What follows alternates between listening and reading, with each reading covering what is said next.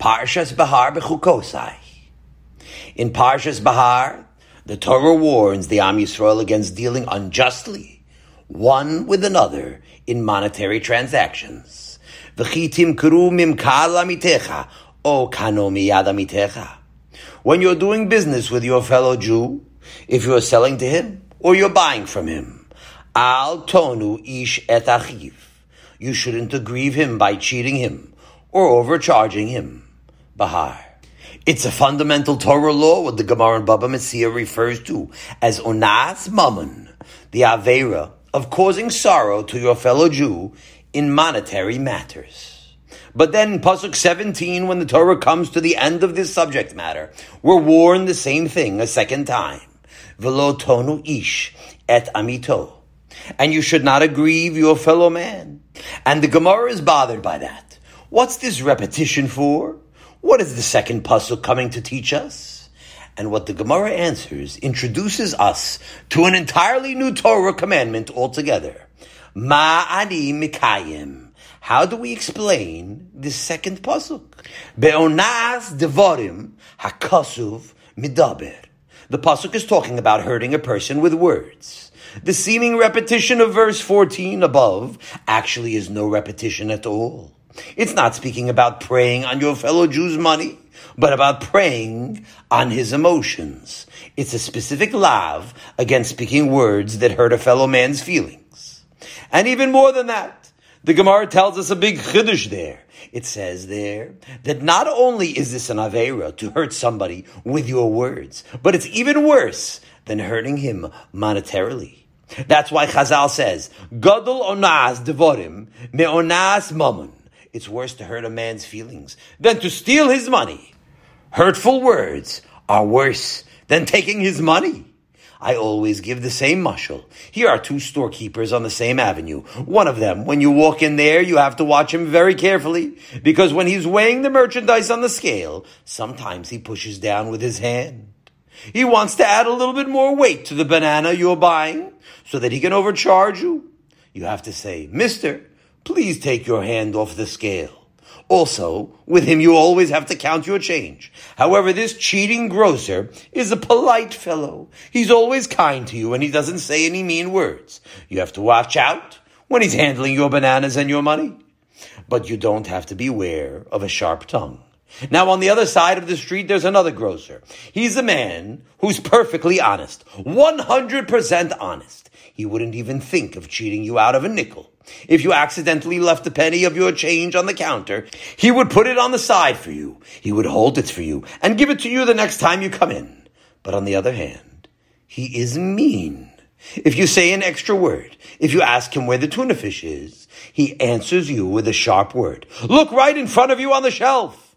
Can't you see it? He'll never steal even a penny from you, but he'll hurt you with a careless tongue. Now the question is, who is better? Of course, neither of them are good, because every man must strive for perfection in all areas of Avodah Hashem. But for the sake of understanding our subject, we have to answer this question. Who is better?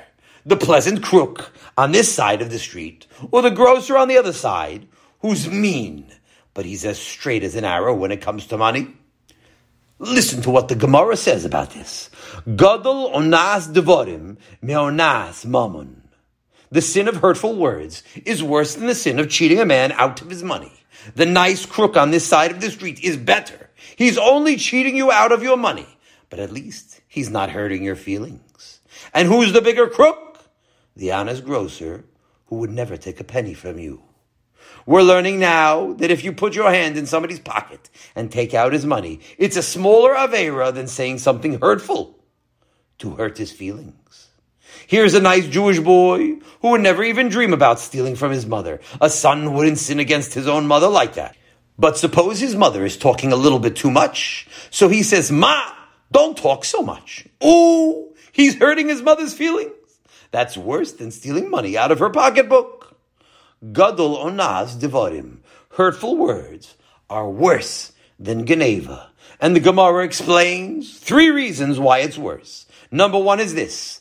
Rabbi Shimon Bar Yochai points out that in the first pasuk, by stealing or cheating in money matters, it doesn't say anything about fearing Hashem? Of course, we know that we have to be afraid of Hashem. Everybody knows how serious it is to take away money from a Jew. But still, nothing is said there about fearing Hashem. But in the second pasuk, when we are warned against hurting your fellow Jew with words, the Torah goes out of its way to add the words, Vayareta melokecha. You should be afraid of Hashem, which means especially afraid. A cheater also has to be afraid. But for the man who hurts feelings, the Torah says, be afraid of the repercussions. If Khalila, you say something that hurts someone else, you have to be especially afraid of Hashem. If you say an insulting word to somebody, you already have to be apprehensive. What might be? No question about it. HaKadosh Baruch Hu takes action if you hurt people's feelings. Now, Rabbi Elazar adds a second reason why onaz devarim is worse than stealing money. Ze begufo veze mamano. When you hurt his money, it's only his money. It's something external to him. But when you hurt his feelings, you're hurting him. Words hurt the body. You're affected physically. Your nerves, your heart, your mind is hurt. It's actually painful. Yesh. Sometimes words that come out of your mouth are like the piercings of a sword. Mishle. And the Rabbi Shmuel Bar Nachmani adds yet another reason. Ze nitan lahashavan v'ze Money you could always pay back, but hurt feelings you can't pay back. No, not only is he hurt, but you can't make it up to him. Money you could always repay. You can do teshuva. You took it away, so you give it back. If a man stole from you, he might mail in a check someday and pay it back. But if he hurt your feelings, no check can make that up.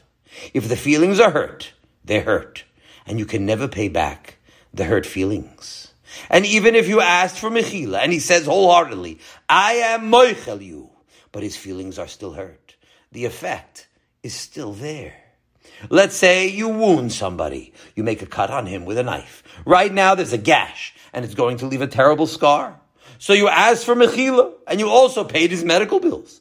Wonderful, very good. But the scar is permanent. He's a Baal Mum forever as a result. That's how it is with feelings too they are forever. We remember the words, even though you are kind-hearted and you're moichel, but you still remember the incidents when your feelings were hurt by somebody. And you remember them years and years.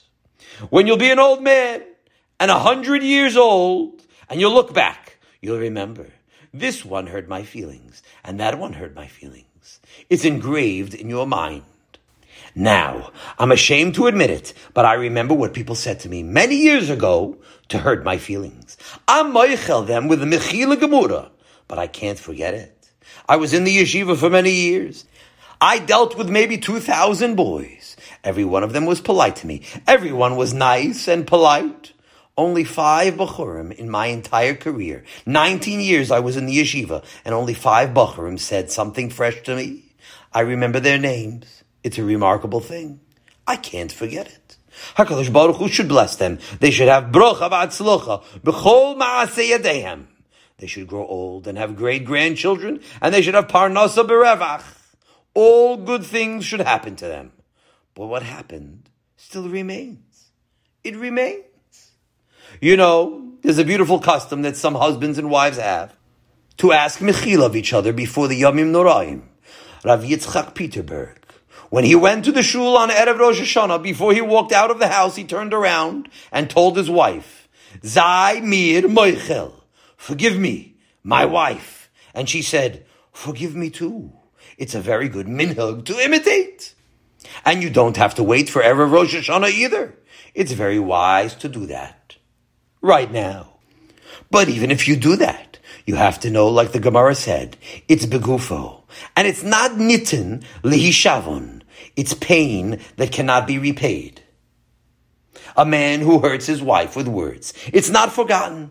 And even though she is willing to overlook it, in her heart, it rankles. The pain is still there, and it's considered a blot on his record.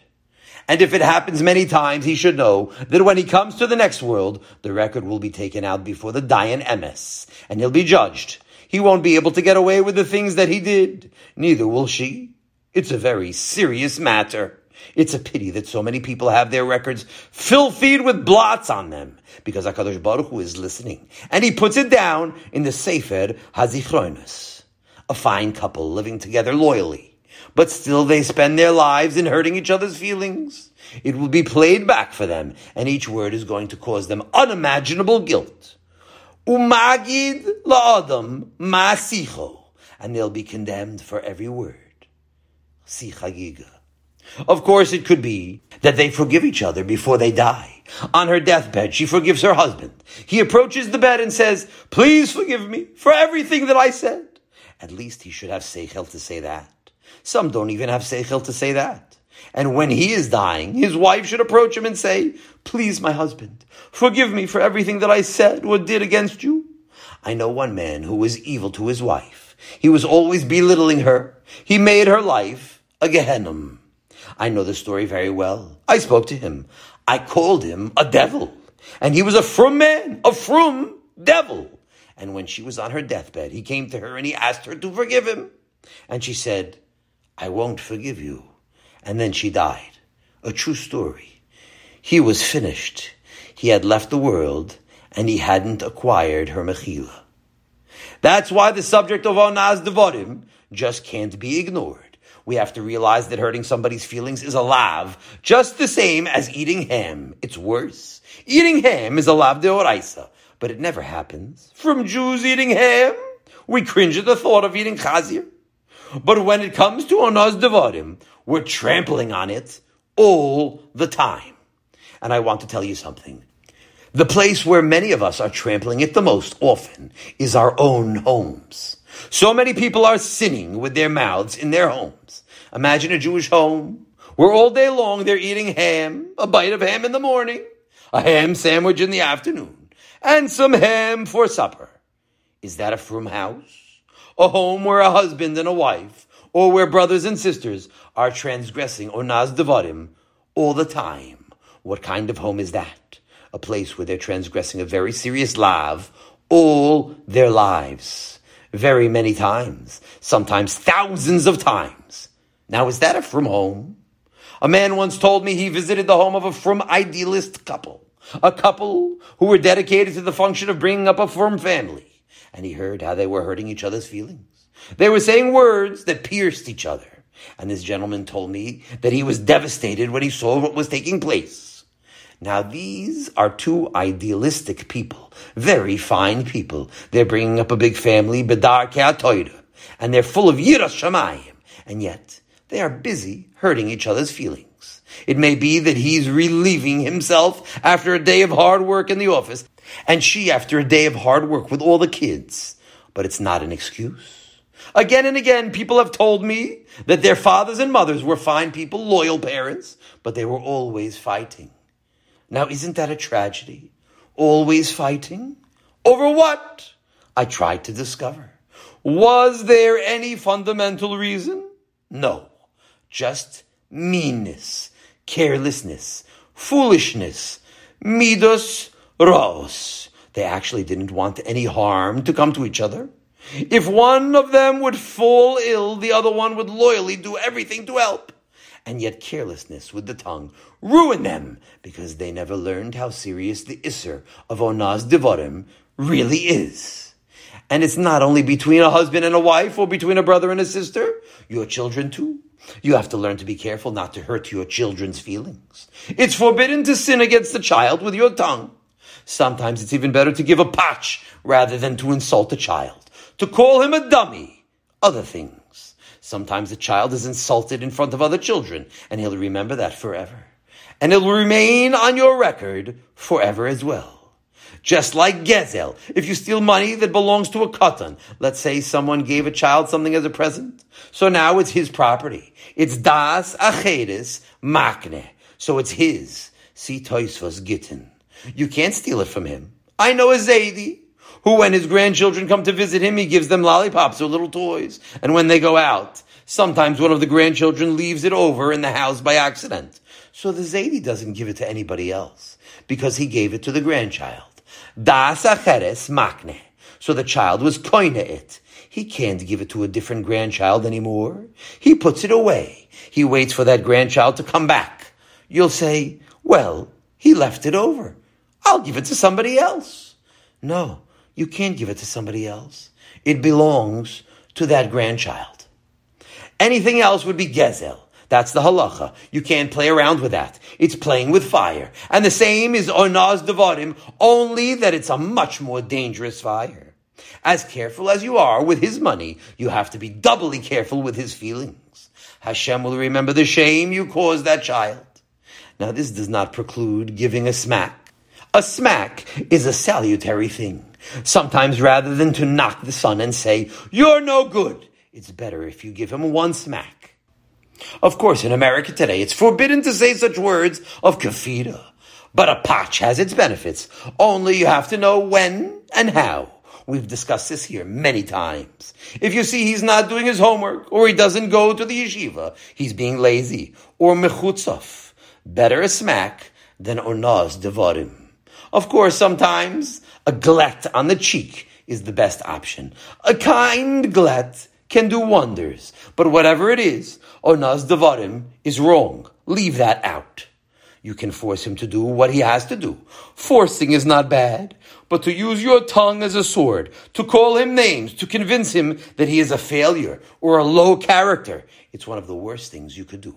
Because constant recrimination and belittling just wears down a child's self-confidence and convinces him that he's a nothing.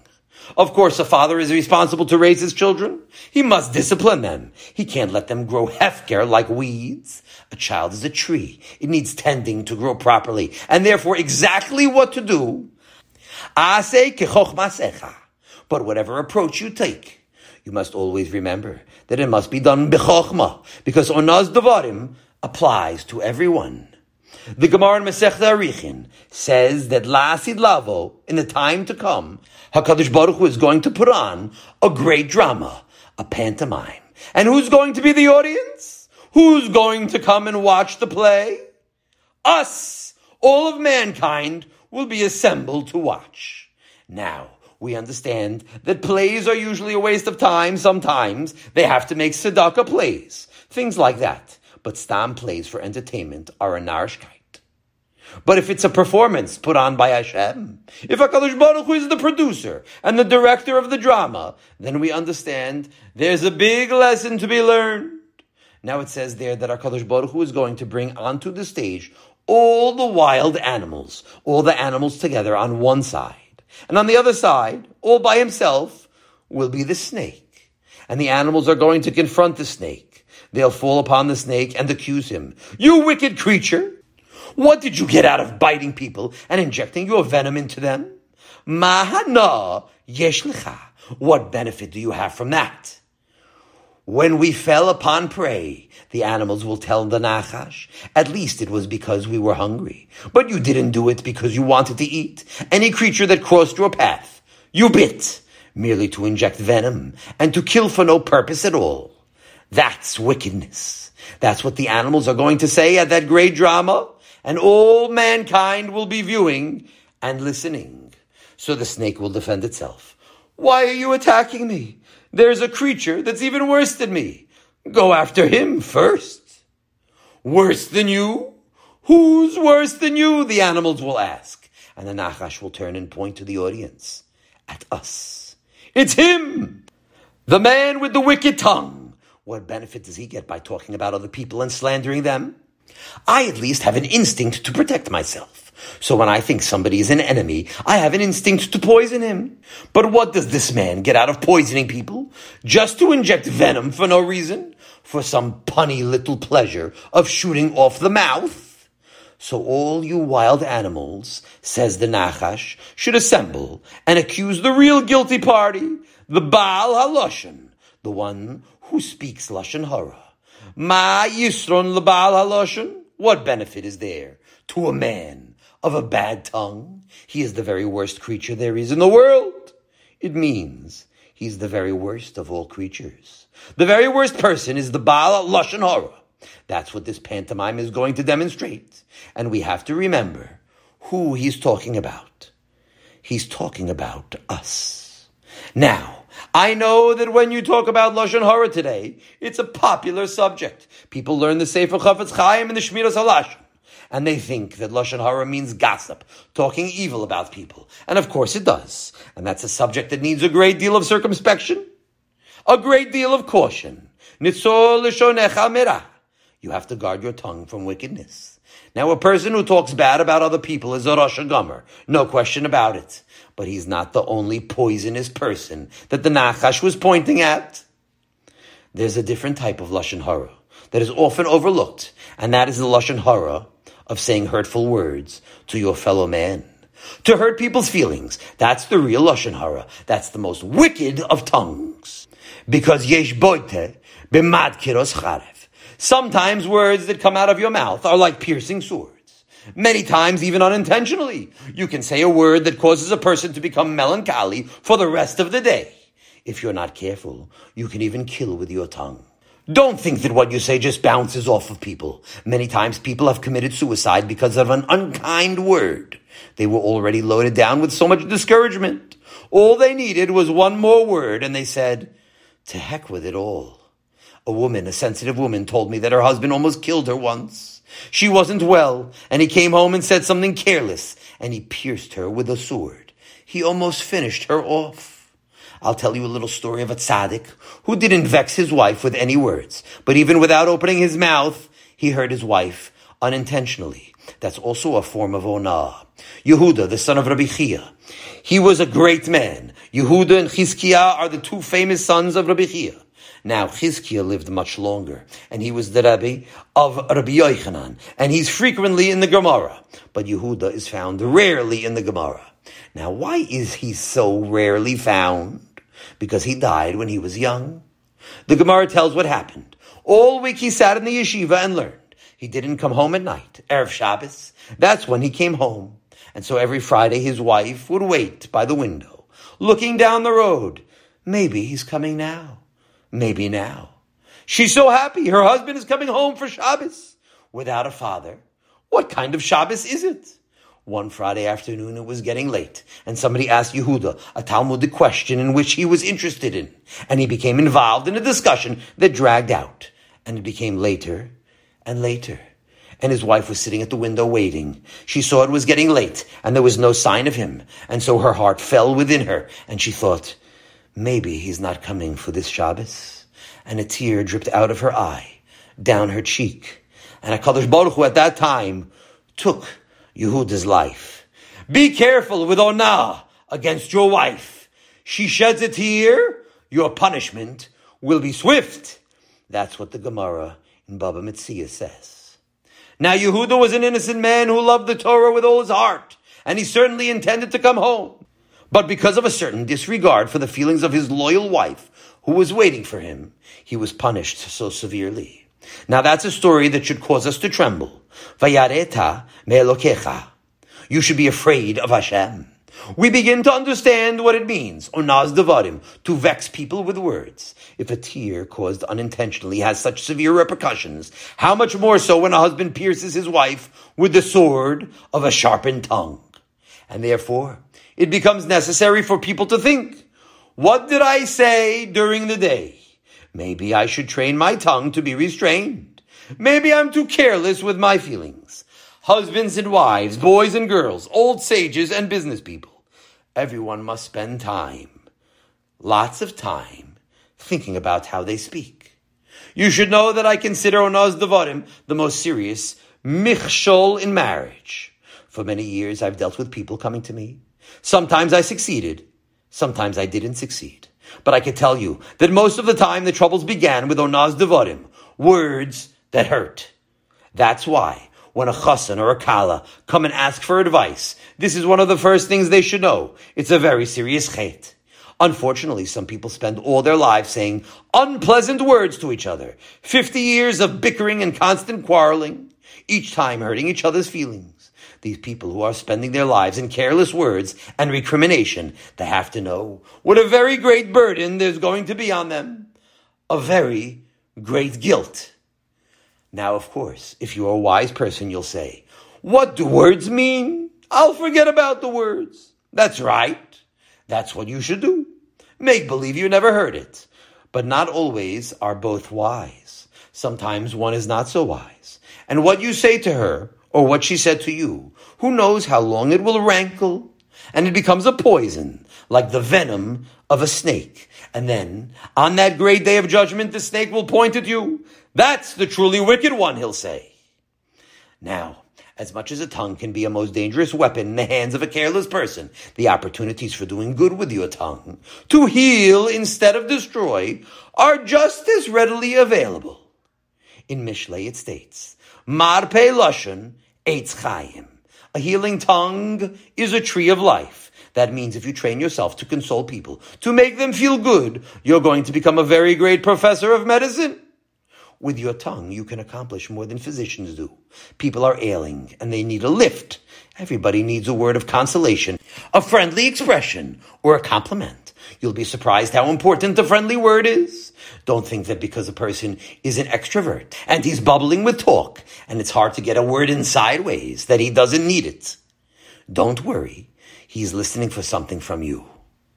What people need more than anything else in this world are a couple of kind words. I hear it when people call me on the telephone. Many people call me up for advice, but they don't let me talk. It's remarkable. It looks like they're coming for advice, but they don't want to listen to me. They are waiting for a wow. Once in a while, they'll give you a space of a few seconds to say a word or two in between. You're right. You're right. Of course, you can't always say you're right, but that's what people want. They don't want advice. They want justification and kind words. Everyone needs a little more joy in their lives, and you could be the one who pours salve on the wounds of your discouraged fellow Jew. That's the medicine that mankind craves most. Some recognition, a kind word, and you have the medicine to give to them. That's what your tongue is for. It's not for onos devarim. It's for refuah. And if you say one kind word, he'll remember that, and it'll change not only his day, it could be that it will change his life too. Because as much as a wicked word remains forever, a kind word is even more. I'm ashamed to tell you this story. I once spoke to a Galach when I was a little boy. I had some reason. A Galach spoke to me. I was about 12 years old and the Galach said to me a little something, a compliment. It meant almost nothing, but I can't forget it. I even know his name. To this day, I remember his name. He had a white necktie. I remember exactly the picture before my face. When somebody says a good word to you, it's inscribed in your memory forever. The President of America is waiting for a kind word. Believe me, if you send the postcard to Ronald Reagan, he'll appreciate it. Send a letter to Mr. Reagan. Why not? I once wrote letters to the President Truman way back. A lot of them. He appreciated it. His assistants send me back thank you letters. Don't think they ignore the letters. Believe me, the letters are appreciated. Don't think the policeman doesn't want kind words from you. He may look stern standing on the corner. A policeman once started talking to me, so I said, People appreciate to see you around here. It doesn't look like it, he said. Nobody talks to me. He thinks people don't like him, that people resent him being there and watching them. All day long he's trotting around on his horse, or he's walking around and nobody talks to him. He's waiting for a kind word. Now, while encouraging civil servants is very good, our primary focus should be on our fellow Jews. And the opportunities for that are endless on the street, in the shul. Wherever there are frum Jews, it's an opportunity to practice having a marpe lashon, a healing tongue of kind words, and chizuk, and compliments, you can always make a donation of a few kind words. A wise person will always find something to say that gives people a lift. But of all the opportunities, there's not one that is as prolific, as fertile as the home. The Jewish home is the scene where the avoida of Marpe Lashon can be carried out in the best possible way. Your family members, your parents, your brothers, your sisters, your children, Those are the best opportunities because they're always available in the house. Sometimes brothers and sisters hurt each other's feelings. They ridicule each other and are sinning constantly with onaz devarim. It's a terrible misuse of opportunity. You won't have them forever. Someday they'll scatter, and each one will look back to the olden days when he had his brothers and his sisters all together. Your children too. Children who are encouraged in the home learn better. They are more neat in their habits. They are cooperative if they are encouraged. And most of all, it's the best vitamins, encouragement, compliments, praises. Those are the best vitamins for your children. When he does a little bit, make it better than it is and let him feel that there's an incentive to do good. If a mother or father sees a child making a bracha with kavana, they should praise him. The principle of encouragement, of marpe lashon, of kind words and compliments, is one of the foundations of a successful Jewish home. And by the way, children should seek to encourage parents. Don't forget about that. You have to encourage your father. You have to encourage your mother. You have to encourage your siblings. Don't think it's just a one way business. There are a lot of ways you can encourage your parents, and they need it too, because the world is busy doing the opposite. And therefore, a few kind words from children mean a great deal. It's so easy to gain oilam haba if a man would make it his principle once in a while to give his wife a compliment. That's the outcry of very many women. He never once gave me a compliment. Now the husband is an honest man. He's not a superficial fellow, and he thinks it's ridiculous. He thinks, she knows how I appreciate everything. I have to say it. And because he is begrudging in words, his life goes by with lost opportunities. Now I want people to listen to this. Married couples should listen to this prayerfully because there are people who spend their lives at home doing the opposite. Their job in this world is to give each other encouragement, and they're living their lives speaking words that are the antithesis of that career.